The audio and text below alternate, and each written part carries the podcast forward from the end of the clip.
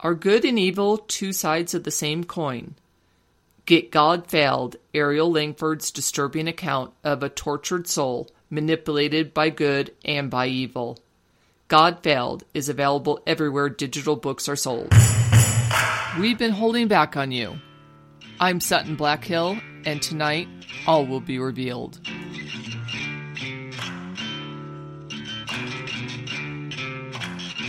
We're searching for the Demonic Testament, a book written by a demon, and you're coming with us.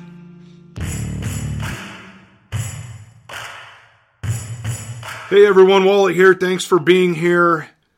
So, back when I started this investigation, I said I'd share everything with you. That you'd be my team and we'd find the truth together. Well, I haven't exactly completely lived up to that. In any investigation, especially paranormal or supernatural, the most important thing is context. Sometimes you run into something that is so unexpected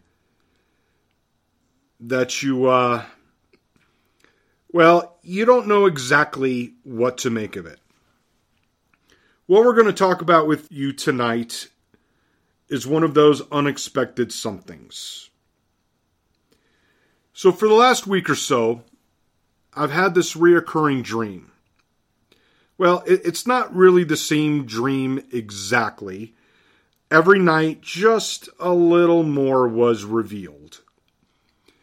On the first night, I was walking down this hall. It was dark with just a bit of a red tint. I suppose there were lights around, but they were dimmed enough so you couldn't really make out anything that was around. Everything outside of my direct vision was blurred, sort of like blinders. I kind of remember having this uneasy feeling, like when you know something bad is about to happen, but you're not quite sure what. The next night, it was the same thing. Except this time, I got to the end of the hallway to a door, room number 633. At first, I thought it was some sort of hotel, but in the third dream, I realized it was a college dorm. The size of the halls revealed themselves with banners and posters. Things were still blurry, so I couldn't really tell what any of them said, but somehow I knew they were school related. This time, when I got to the door, it opened very slowly, revealing the room an inch at a time. Sort of like slow motion, except that it wasn't. The door bounced off the wall, closing slightly, but not enough to obstruct the view of a young woman with blonde hair sitting at a desk. Bam! Wide awake. I couldn't get back to sleep. I kept wondering who this woman was and why I was dreaming about her. The next night, I didn't have the dream. Sutton and I sort of overindulged on a bottle of gin that Gounod gave us, and I think the alcohol prevented me from dreaming. I did, however, wake up to a card sitting on my nightstand. It had that familiar 10th century sigil of Baphomet on the front, and on the inside it simply said, Believe what Surath shows you, as you slumber. And it was signed Thad, Surath's fifth apostle. The night after that, same thing, walking down the hallway.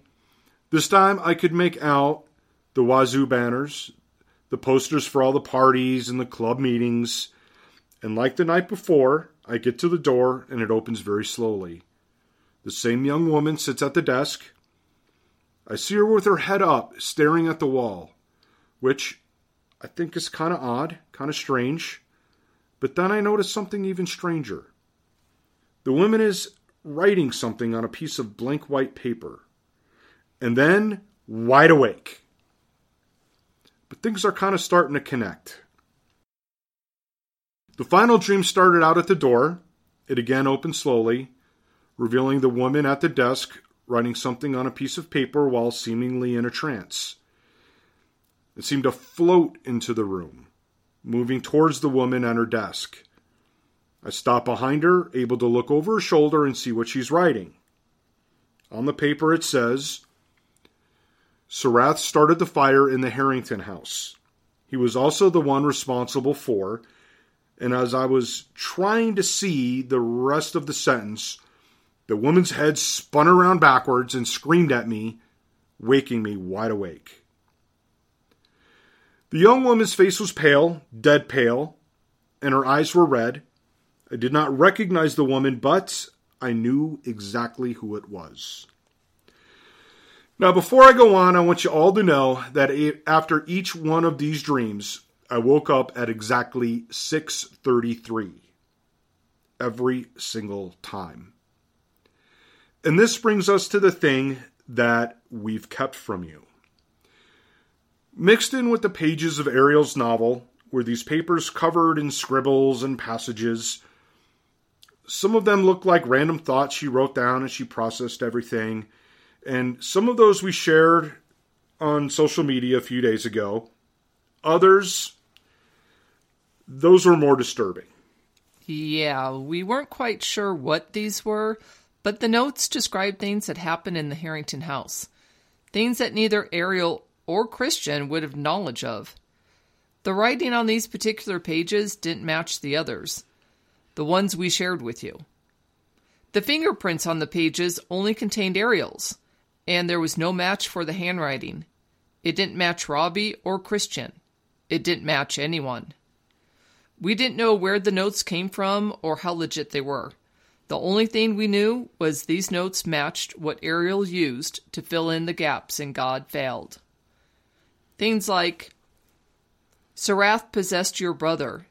As Robbie, Surath crossed the street to the Harringtons. As Surath walked, he created a two inch thick black leather book, void of title, which he gave to the priest, who left it on Madeline's nightstand to find, which became this in the book. Surath guided Robbie's body over to the Harrington's house. As he took his first step off the curb and into the street, a white light flashed in his upturned hands. There was no need for him to look both ways for cars because he knew there weren't any. Continuing to hold his palms up, close to one another, the white turned to gray and finally black. When he reached the other side of the street, a black leather book, a couple inches thick, with no title on the cover, weighed his small hands down. He walked up to the door and spotted the priest. This was working out perfect. The version in God Failed is much more detailed than in what was written on the paper almost as if Surath showed her what happened. Yeah, so at first we thought that maybe she had a boyfriend or someone helping her write the fictionalized gaps in the story. But after the series of dreams I had, we were able to connect some things together. And it's not at all what we expected. Now, before we go further, I know exactly what you're thinking. How can you trust the dreams? At first, I didn't. I thought it was just the investigation and seeing these notes day after day bleeding into my subconscious, resulting in these vivid, very vivid dreams. Nothing more, nothing less. But we have the note from one of Surath's apostles telling me the dreams are Surath's way of sharing information. The irony of this is showing me things as I sleep isn't all that different from the woman I dreamt about sitting there writing things down as though she was in a trance. Mm-hmm. The other thing that points to these dreams being legit is before the Thanksgiving holiday, Sutton started putting together a dossier on Ariel. After the final dream, Sutton shared the file with me, and when I opened it, I saw Ariel's picture it was the woman in the dream. Now, at that point, I had to trust that the dreams were a manipulative tactic by Surath to feed us information. Oh, right. You know, his, his way of letting us know these gaps in God failed are in fact real, not fiction like we believed. So, going through the notes Wally took after each dream, we believe Surath possessed Ariel in short bursts while she was at school. While in control, he gave her insight into Christian's life and other events she wouldn't have otherwise known. We think this happened several times.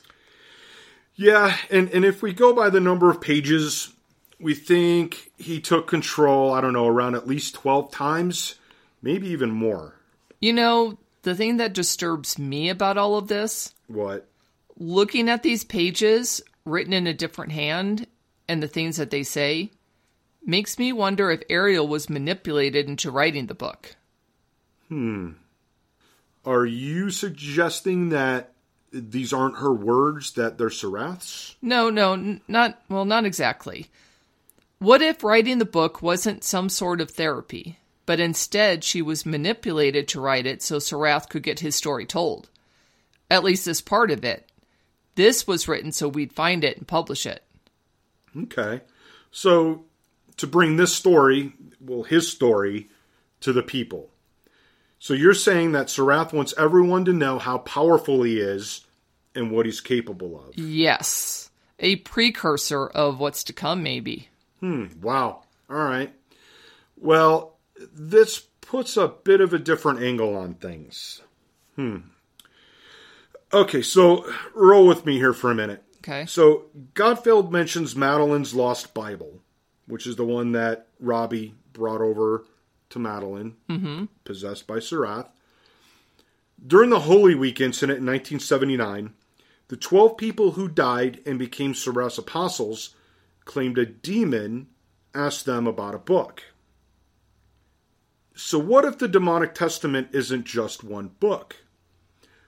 What if, like the New and Old Testament, the demonic testament is made up of several books? God failed, the Lost Bible, and maybe the book mentioned during Holy Week? Exactly. Who knows? There could be even more. Jesus, fuck. That does switch things up a bit, doesn't it? Yeah, but you know, it, it's just a thought. You know, it's I, I- do think it's definitely something to consider as we go forward. But it kind of makes me want to dive into God Failed again and see if there's any any sort of clues that we might have missed. Yeah. If you believe the Bible, God always spread his word through specific people, you know, never directly to the masses. Maybe Surath is doing the same thing. That makes me think of how Surath used Robbie Langford to give Madeline the Lost Bible. He's also the one who gave us God Failed in Christian's Journal. Hmm. That's interesting. Do you think he read any of this? Does he know he was possessed by Surath? Man, I don't know. I do know that I would have read it, but that's just the investigator in me. I couldn't help myself. But some, you know, they just don't want to know. The whole ignorance is bliss thing. Well, Robbie definitely saw some shit as a kid his age shouldn't see or experience. That's for sure. Seeing your sister's boyfriend locked up in a cell, the horrible stuff in the basement. I can understand him not wanting to read any of this, but I have a feeling he did read it before giving it to me. Well, do you think he wanted it out there too? That I don't know, but I think. I think he's sort of fucked up too. Maybe he just wanted validation on that it happened, that it was real, you know? In a lot of ways, he and I are sort of the same in that. Yeah. Well, okay, I never expected anyone to believe what I posted on my Instagram account. I hope people would, but I didn't expect it.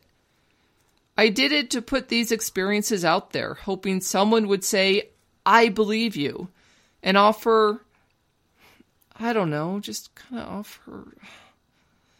Any- eh, well, when I heard you launched an investigation off my posts and that you were looking for me, I couldn't believe it.